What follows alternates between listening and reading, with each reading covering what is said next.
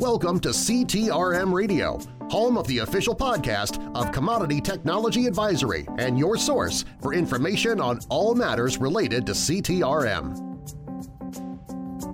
Well, the world of commodities is a world of constant change, but one of the bigger issues confronting the industry is that of climate, particularly with the election of Joe Biden in the United States.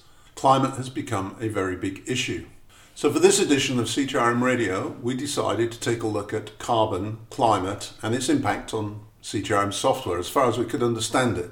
So, let's get started with Patrick talking to environmental expert as it relates to commodities, Peter Fusaro of Global Change Associates. The question really is two parts. One, how do you see North America and specifically US evolving in terms of uh, carbon, carbon regulation over the next few years, whatever that few is in your definition? And then ultimately, uh, do you think that companies carbon intensive companies are currently risking their strategies enough for that pending or looming carbon scheme uh, that will be effective in the next several years?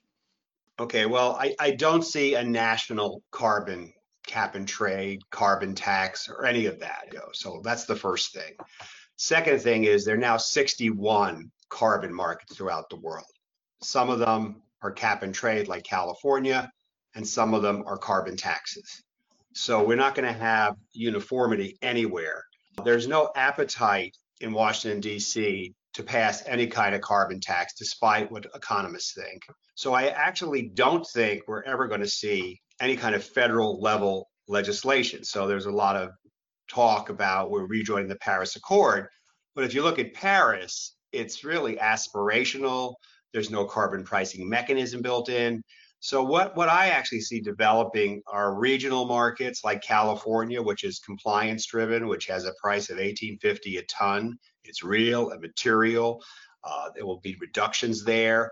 Uh, a very much smaller market in the Northeast called the Regional Greenhouse Gas Initiative, RGGI, and probably some other markets evolving slowly in other states, but I don't see any impetus right now so what's really occurring in the corporate sector are two things. One, they're highly engaged in buying renewable energy, and people don't really message that, particularly the energy industry, which has its largest carbon footprint. So there's a lot of corporate buying of renewable energy. And there's a twofold reason. One, it's good corporate stewardship, but also to attract younger employees. Going farther, there are internal prices for carbon at major energy companies. They know how much this costs them. They model this, they run this in through all their small business units. So they have a, a, a global perspective. And the, the point being is they have to comply in some markets. So they're not going to be schizophrenic and be an outlaw in one market and being compliance driven in another. And having said that, Europe has now touched 40 euro. So we're starting to see higher pricing. So the argument has always been on cap and trade. If you don't do anything and if you wait longer, it's going to cost you more. And that's exactly what's starting to bear out. There are futures contracts on California carbon, on EU carbon.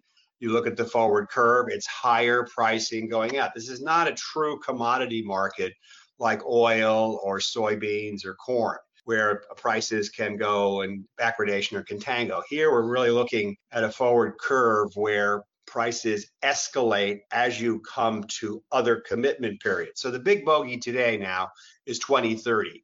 What are the cuts going to be at any level for carbon pricing? No one had any problems reaching 2020 goals, which really were baseline 1990 or 2005. Nobody. Now it's a much more heavy lifting of either higher pricing for those compliance driven markets or you start investing in reduction of your carbon footprint. And for energy companies, that's a big capital expense. So some of them are proactive, some of them are migrating what I'll call the energy transition, new energy. So the Totals, the Equinors, et cetera, are being very shells are, are getting involved in hydrogen, are getting involved in offshore wind, are starting to look at you know a much more balanced portfolio. Oil and coal are stranded assets. We have greater technology today to find molecules. There is no problem anywhere in the world finding fossil energy. We have too much of it, actually. And so, because of that factor, you have something called stranded assets. And that's has a quantification. Shell's already gone forward and said we already realized we had peak oil last year. I'm not talking about demand, I'm talking about production. And so we have too much fossil energy. We have the beginning of a renewable market that's going to grow astronomically because of cost reduction, not because of tax credits, which everybody likes to focus on. But there's been almost a 95% reduction in solar costs in the last 10 years, about a 60% reduction in wind costs. Other renewables are starting to take shape, like geothermal and wave power, things that were more outliers. We're in the beginning of this, and it would have been nice to have carbon pricing, but we're not going to see carbon pricing for every market. We're going to see uh, something called ESG, which is now becoming very topical environmental social governance. And in my opinion, that's become the new cap and trade. This is investor driven. I'm talking about the delivery of carbon neutral LNG cargoes. I'm talking about green copper, where you site hydroelectric plants next uh, next to copper mines. You're going to see investors actually pushing this much more aggressively than any governmental agency. Government, I used to be a policymaker. Government moves very slowly. It's not. It's not a, a, an actor that moves fast. There are constituents. There are lots of hiccups. Business can move much more quickly, and we're going to see a push toward carbon neutrality.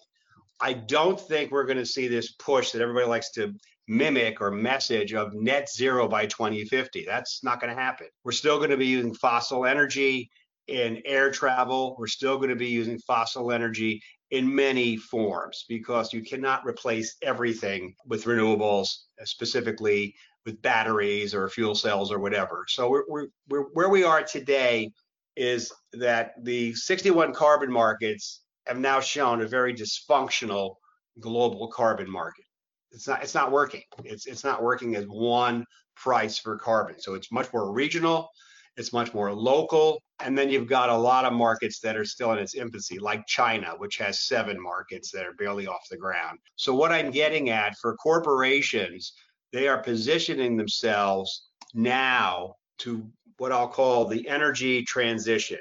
They are going to be buying assets in green energy they are going to be looking at bumps in energy efficiency. They are going to look, they've already done the easy stuff of operational optimization of efficiency. They've done that. Uh, so you're going to see a very different ener- energy industry emerging because it's going to be driven by corporate stewardship. The ESG train has left the station. This is the decade we're going to see sustainability writ large in the capital markets. It's the beginning of a market. There's a lot of emphasis on carbon footprinting.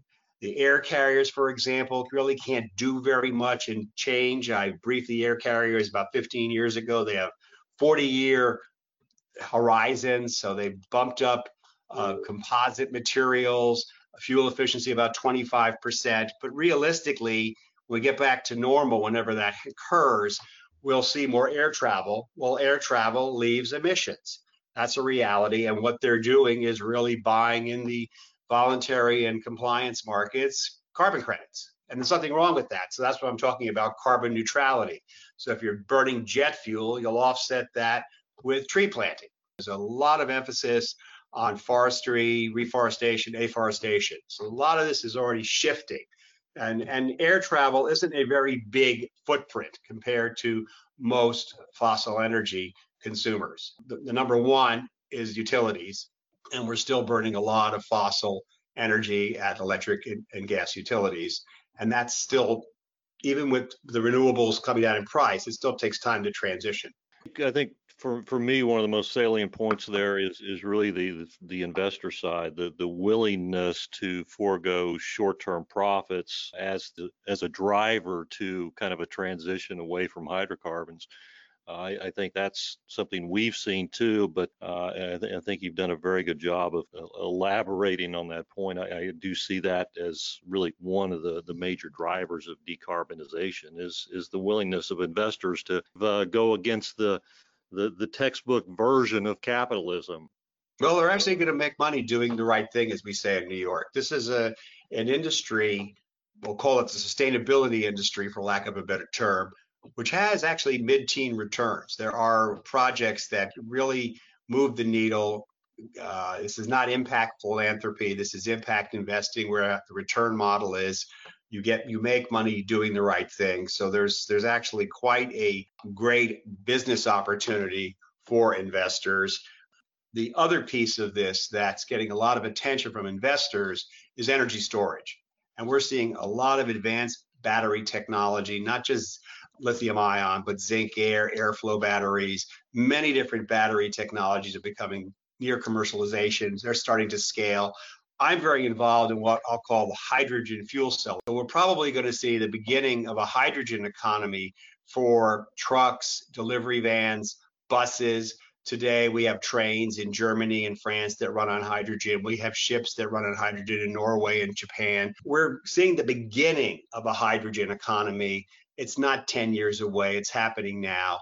The Hydrogen Council in Paris has over 100 corporates on board. The game now is get the cost curve down for hydrogen and deploy it rapidly. We're talking an emission of water vapor. So you marry a solar farm or a wind farm to make hydrogen and you can make power or energy storage. It's it's where we need to go. Battery technologies are nice, but they're still running on fossil. And so we're going to see a lot more investor interest on hydrogen.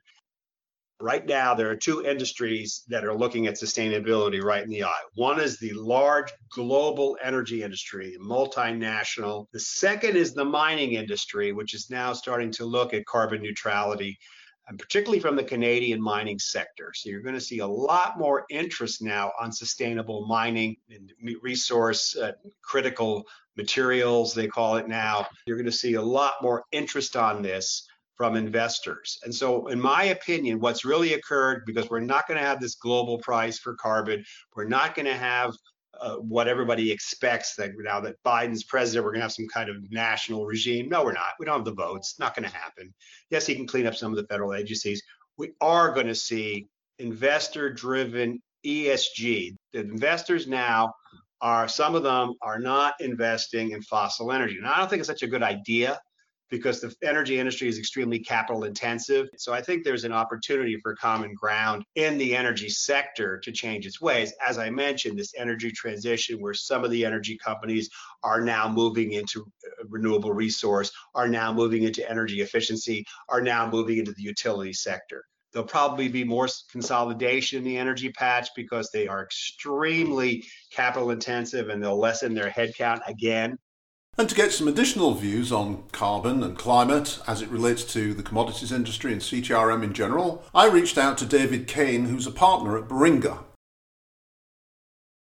So, what we're seeing at the moment are that uh, in the banking world, uh, banks are coming under increasing regulatory pressure and also pressure from their consumers and social pressure uh, to reduce emissions within their financing portfolios. And that is starting to lead to them reviewing those portfolios to understand where the emissions sit. Uh, and inevitably, that is pointing in some shape or form to commodity trading businesses uh, and asset heavy companies who trade around their, their positions.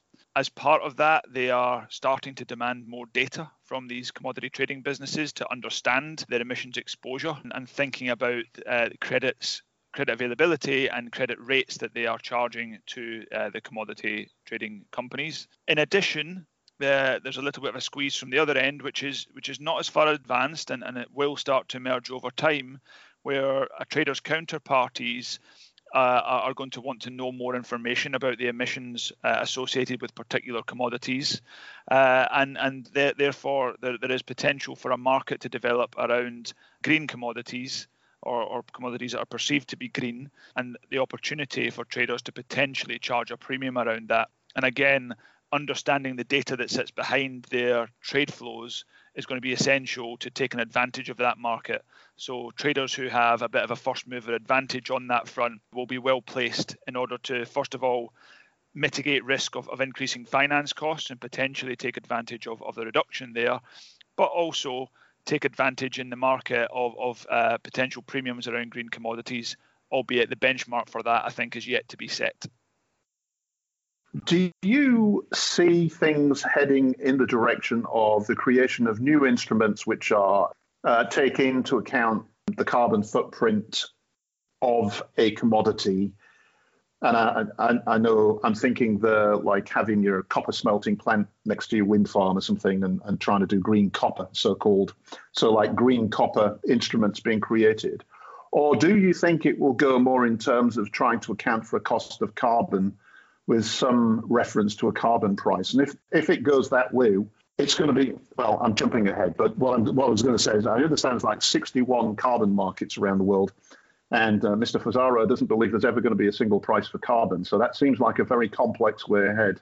Yeah, so I think there's a possibility of a bit of both. So I think that, that trading companies and asset heavy companies will be looking to reduce the carbon footprint of their activities partly through just reducing the, the direct emissions associated with, let's say, certain assets, uh, but also the value chains associated with those assets. So it may be that, uh, as you mentioned, it could be a copper smelter that is powered by the wind farm next door, but also when that copper is has been produced and it is moved around, that it's moved around in a low carbon way, whether it's by by rail car, by truck, or by vessel uh, and there are ways to reduce the, the emissions associated with that.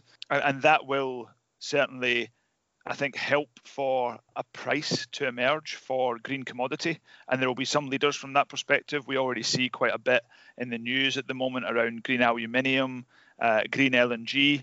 I think that's not yet benchmarked, but over time that will start to benchmark as to what that actually means, and therefore that that premium will, will, will come into play. The the other side to this of, of reducing emissions and and off uh, on your carbon footprint is partly going to be offsetting, and with that, I suspect will lead to more liquidity in the carbon market. As you say, it's a complex market and a varied market, and I, I think it'll be interesting to see how that develops. But there will essentially be arbitrage opportunities in that market for people who are savvy enough to take advantage of them. Uh, and, and many of the traders out there, I think, will be looking at their own emissions, how they can understand those, uh, and then potentially leverage those and understand the carbon market to take advantage of some of that arbitrage over time. But we're not there with that yet. So it sounds like there's going to be a lot more demand for data as it relates to carbon, carbon footprints, that kind of thing. And there's going to be a lot more analysis done of, of supply chains and assets along the supply chain around how carbon is involved. So it's going to be a, a more computational intensive supply chain, do you think, or yeah, I believe so. So I think that there's going to need going to be greater transparency of data required for the assets that, that produce commodities, whether that's drilling some oil out of the ground, whether it's whether it's mining or whether it's the, the farming that's associated with agriculture, but also and this is where things get a little bit more complex, I believe, more transparency and liberation of data around the, the, the movement within the value chain. So if you think of a scenario where let's say there's some mining of a raw material in, in South America. It's it's put on rail car down to a port. It's then shipped across to, to Europe. Uh, it's refined into a, a semi-finished product, and then it's barged, let's say, down the Rhine, stored in warehouses, and sold. If you think about the, the carbon emissions associated with that value chain, there's opportunity to to understand the, the emissions. So it might be a very high carbon intensity mining and crushing process. It could be that there's a, a diesel electric train. Could it could it be an electric train that's used? Could the vessel be be uh, moved at lower speed or use a more modern vessel with a different fuel source to reduce emissions. And then obviously stuff like smelting or, or, or, a steel mill is incredibly power intensive. So if it again, if it's a let's say it was an aluminium smelter, it, could you use a different smelter which is which is hydro powered or, or gas powered as opposed to thermal coal? Now clearly as for parts of that value chain, traders only have some control over it and there's only a finite number of, of different sources of semi-finished or products or raw materials you can use but for other parts they've got much more control over it they could choose different vessels move def- vessels at different speeds ultimately though what that leads to is banks demanding more data so they can understand their carbon exposures and regulatory influences are driving that um, so it's not just because they want to or because it's social pressure, they have to. And that's becoming more prevalent. And then consumers and, then counterparties will want to understand more about the emissions associated with a particular commodity that they are buying. So I can see a scenario in the future where the data that's associated with that particular value chain uh, actually flows through to the invoice that you're passing to a counterparty. So not only does it have the price of the commodity, the pricing terms, the volume or the quantity, the payment terms, the tax, but also there's a breakdown of the emissions. Again, we're right. not there with this yet, but over time I can see that emerging. It's going to have a big impact on um, commodity management, ERP type solutions, plainly, uh, one way or another, whether right from trading in the sense of perhaps having some other instruments uh, to, to manage within a, a CTRM, ETRM, and then tracking carbon all through the uh, the supply chain in terms of almost like traceability or almost like an estimated cost or something. Yeah, exactly, and and and I think there's there's going to have to be quite a lot of thinking around that. There's there's going to need to be work on how to report that in a coherent way, and and how does that impact in if you're a trader who has either an off-the-shelf or a bespoke trading risk management system, along with your ERP system. Uh, how how do you bring all that together to make that reporting fast, coherent, and accurate? And so that's going to be one of the the emerging trends that, that we're starting to already see in the market uh, as, as banks in particular demand more data around this. And then that's going to have a knock on effect into all aspects of risk management and so on, because it will be part of credit risk, will be a part of normal market risk, operational risk. So it's going to be a so. pervasive issue going forward, it seems, for, for most commodity players. Yeah, I think that the emissions exposure will become in the same way that as people look at their pricing exposure from a market or a credit perspective, or they look at their operational risk, the exposure to emissions will, will be will be part of their view.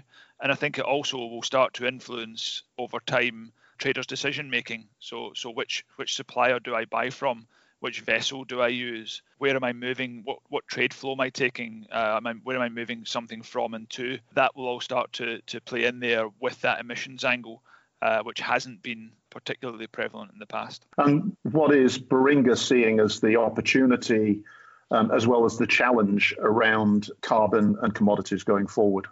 So I think from an opportunity perspective I think there's a first mover advantage for, for traders who get on top of their data quickly and can report that in a coherent way to, to their, their lending partners and to their counterparties and, and to support our clients with that we are helping them to understand their emissions profiles and also bring the, the angle from banks as well as to what they're looking for to mitigate the risk of the increase in cost and finance, but also take opportunity as banks provide incentives for lower cost of borrowing around commodities, which for trading houses in particular is, is highly significant. We, we're also working with some of the, the, the, trade risk management systems within our clients just to think about how can you think about the, the, the, carbon emissions as part of that trade life cycle and what data would you need in order to be able to report some of that? What assumptions can you make and, and, and what can't you make to, to, to quantify that?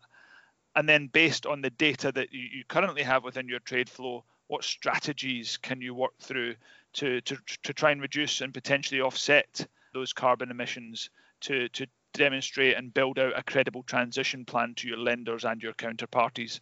Uh, and that's something that I think from a from a, a, an opportunity and a risk mitigation perspective in the market, we will be seeing more of. We're starting to work with our clients on it just now, uh, and expect to see to see further development of that. Finally, I spoke with Bruce Tozer of Gen 10 to find out what they were thinking about the impact of climate and carbon on CTRM software and what Gen 10 had done about it we see that climate and the impact of climate on commodities through carbon pricing is already having an impact on commodities and commodity trading. I think within five to 10 years, you could see the actual competitiveness of commodities defined by their carbon costs and carbon footprint.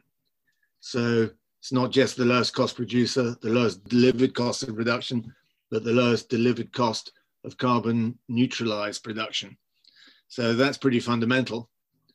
And it means that commodity traders, users, producers are going to have to really understand their carbon footprints and the data which flows from that. Already, we're seeing in places like the UK climate audits as well being required. What's all that about?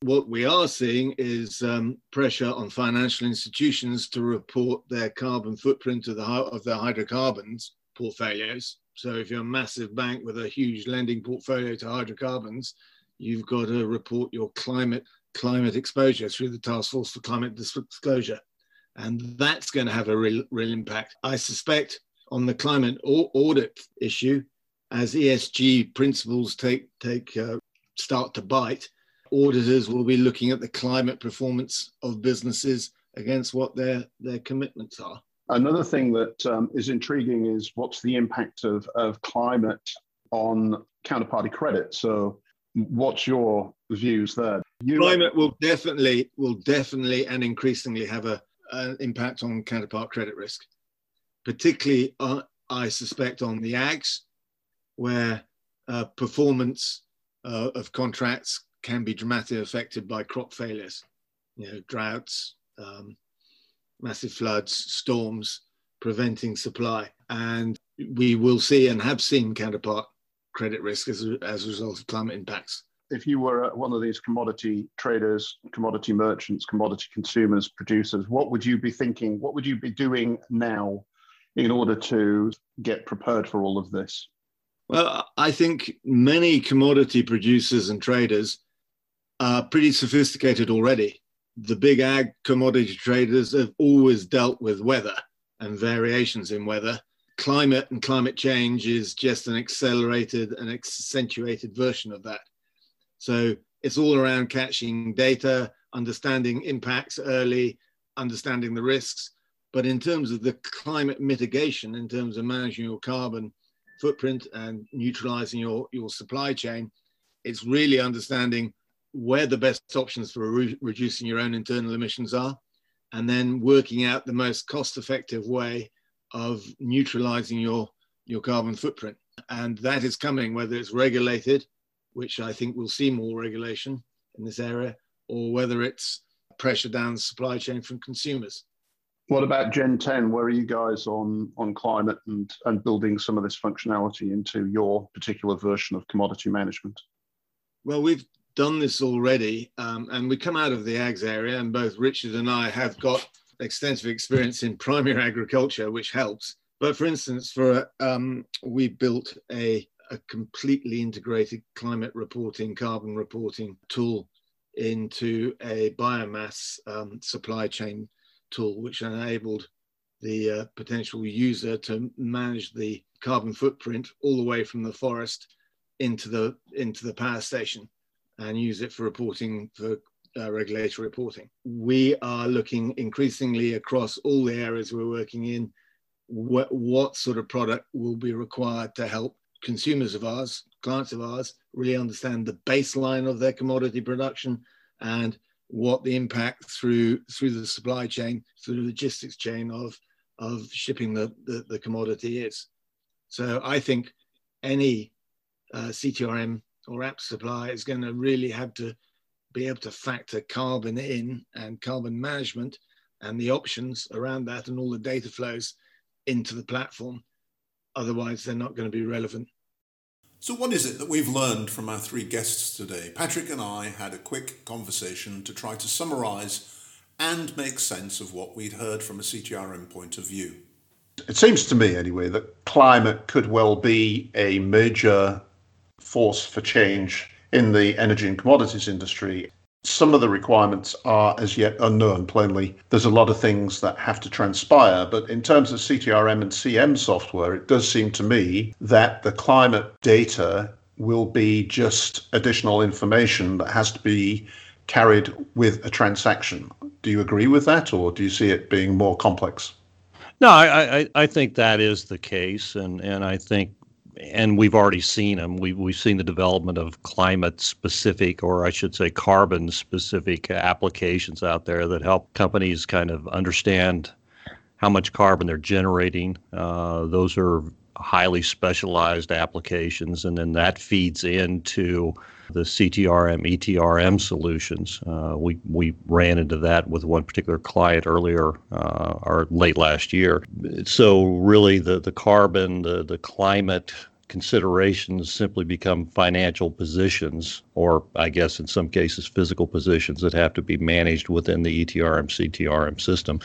I think, as you pointed out on one of the earlier uh, discussions, that it it um, it's also going to be an issue of of like an estimated cost in the transaction. Yeah, I think. yeah. The the from a from a CM uh, perspective, commodity management perspective, there there will be uh, more implications uh, that, certainly than I think you'll you'll find in ETRM, CTRM.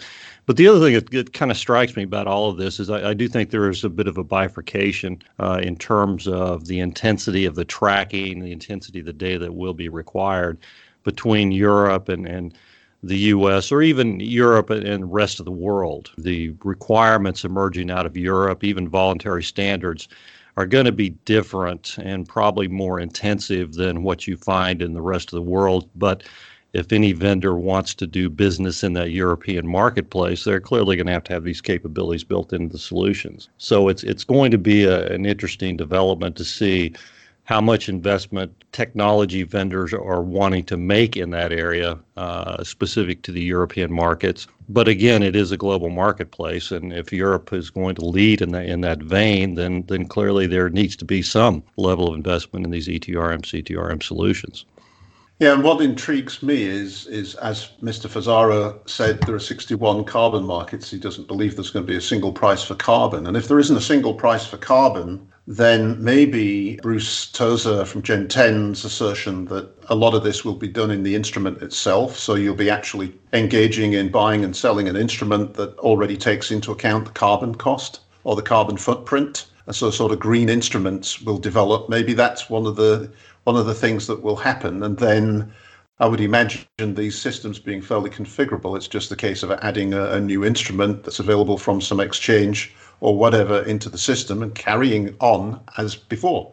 Yeah, and I think that is kind of the best case scenario from a from a technology vendor standpoint. If you're thinking about how do you manage the complexities of those markets, if those markets do emerge that way, where it is simply another financial instrument, uh, you know that's that's a fairly uh, straightforward implementation, I would think, given that uh, you know the, the financial instruments are, are really the easiest to, to manage in these solutions.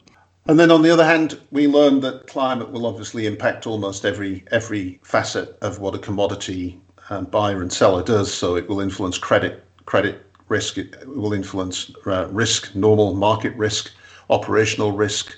So it's clearly going to be uh, an emerging issue that we will have to continue to give substantial thought to as we go forward. Yeah, and, and I, something is going to have to happen. I mean, there's no question about it. It's, it. It's either going to be a regulatory push towards tracking, managing, accounting for carbon emissions, or it's going to be an investor side push, you know, a top down, bottom up kind of situation where the, these activist investors, or even now you start to think of it in terms of mainstream investors are starting to become more concerned about their exposures. Something's going to happen, uh, and and I think it's it's incumbent upon market players, market actors, and uh, the the technology vendors and consultants to start to take this more into consideration. Whether it's the horizon six months or the horizons five years, it, it's coming, and it's it's going to happen one way or the other. It certainly seems like Baringa are already working on projects in that area. Another thought that crossed my mind was uh, last year, of course, Amphora did a, a bit of a project talking to independent oil and gas companies about this activist investor pressure. And what they found is that that is pretty much a Western phenomena, North America, Western Europe. And when you get into Asia Pacific and Africa, it seemed to have less of an impact. In fact, uh, some of the independent oil and gas producers actually said we're, we're glad to be free of them and their influence, and we can find other ways of financing. So it's not all done and dusted. It no, it, it's certainly uh, not, and and I think that you know in a in a capitalist society, if you know the cheaper money is going to win out, uh, just how long will that cheap money sustain itself? You know, you, and you do have to look towards the, the Asian markets, uh, what's happening there. Uh, clearly, the the Chinese uh, are investing broadly in Africa uh, in all sorts of projects, and South America. You know, the, there is some fairly cheap money there without a lot of strings attached to it that you find in some of the Western markets. So, uh, you know, there is a, a, potential that that could continue and that that could undermine some of the uh, the activist investors' efforts. So, I guess the summary is at this stage, it seems like there's a lot coming down the down the pipe that needs to be considered carefully, and and there may be very well be some quite large implications for vendors, but that a lot of it still remains unknown at this stage of the game. Exactly, and I think as I, I, I, mentioned earlier, it's it's really a question of a horizon. What's is it is it is it that six months or is it that five years or is it even ten years from now? There, you know, it's a it's an evolving marketplace. It always has been, and this is another one of those uh, factors that could be looms significant on the horizon, and and I think it does loom significant on the horizon. It's just how far is that horizon? Thank you to our guests who appeared in this edition of CTRM Radio, a podcast from Commodity Technology Advisory. Those were Peter Fusaro of Global Change, David Kane of Baringa Partners, and Bruce Tozer of Gen 10. We hope that you found this podcast informative and enjoyed it. If so, please do like it and share it. Please do follow wherever you're consuming this podcast. On behalf of myself and Patrick Reames, I'd like to thank you for listening. Till the next time, goodbye.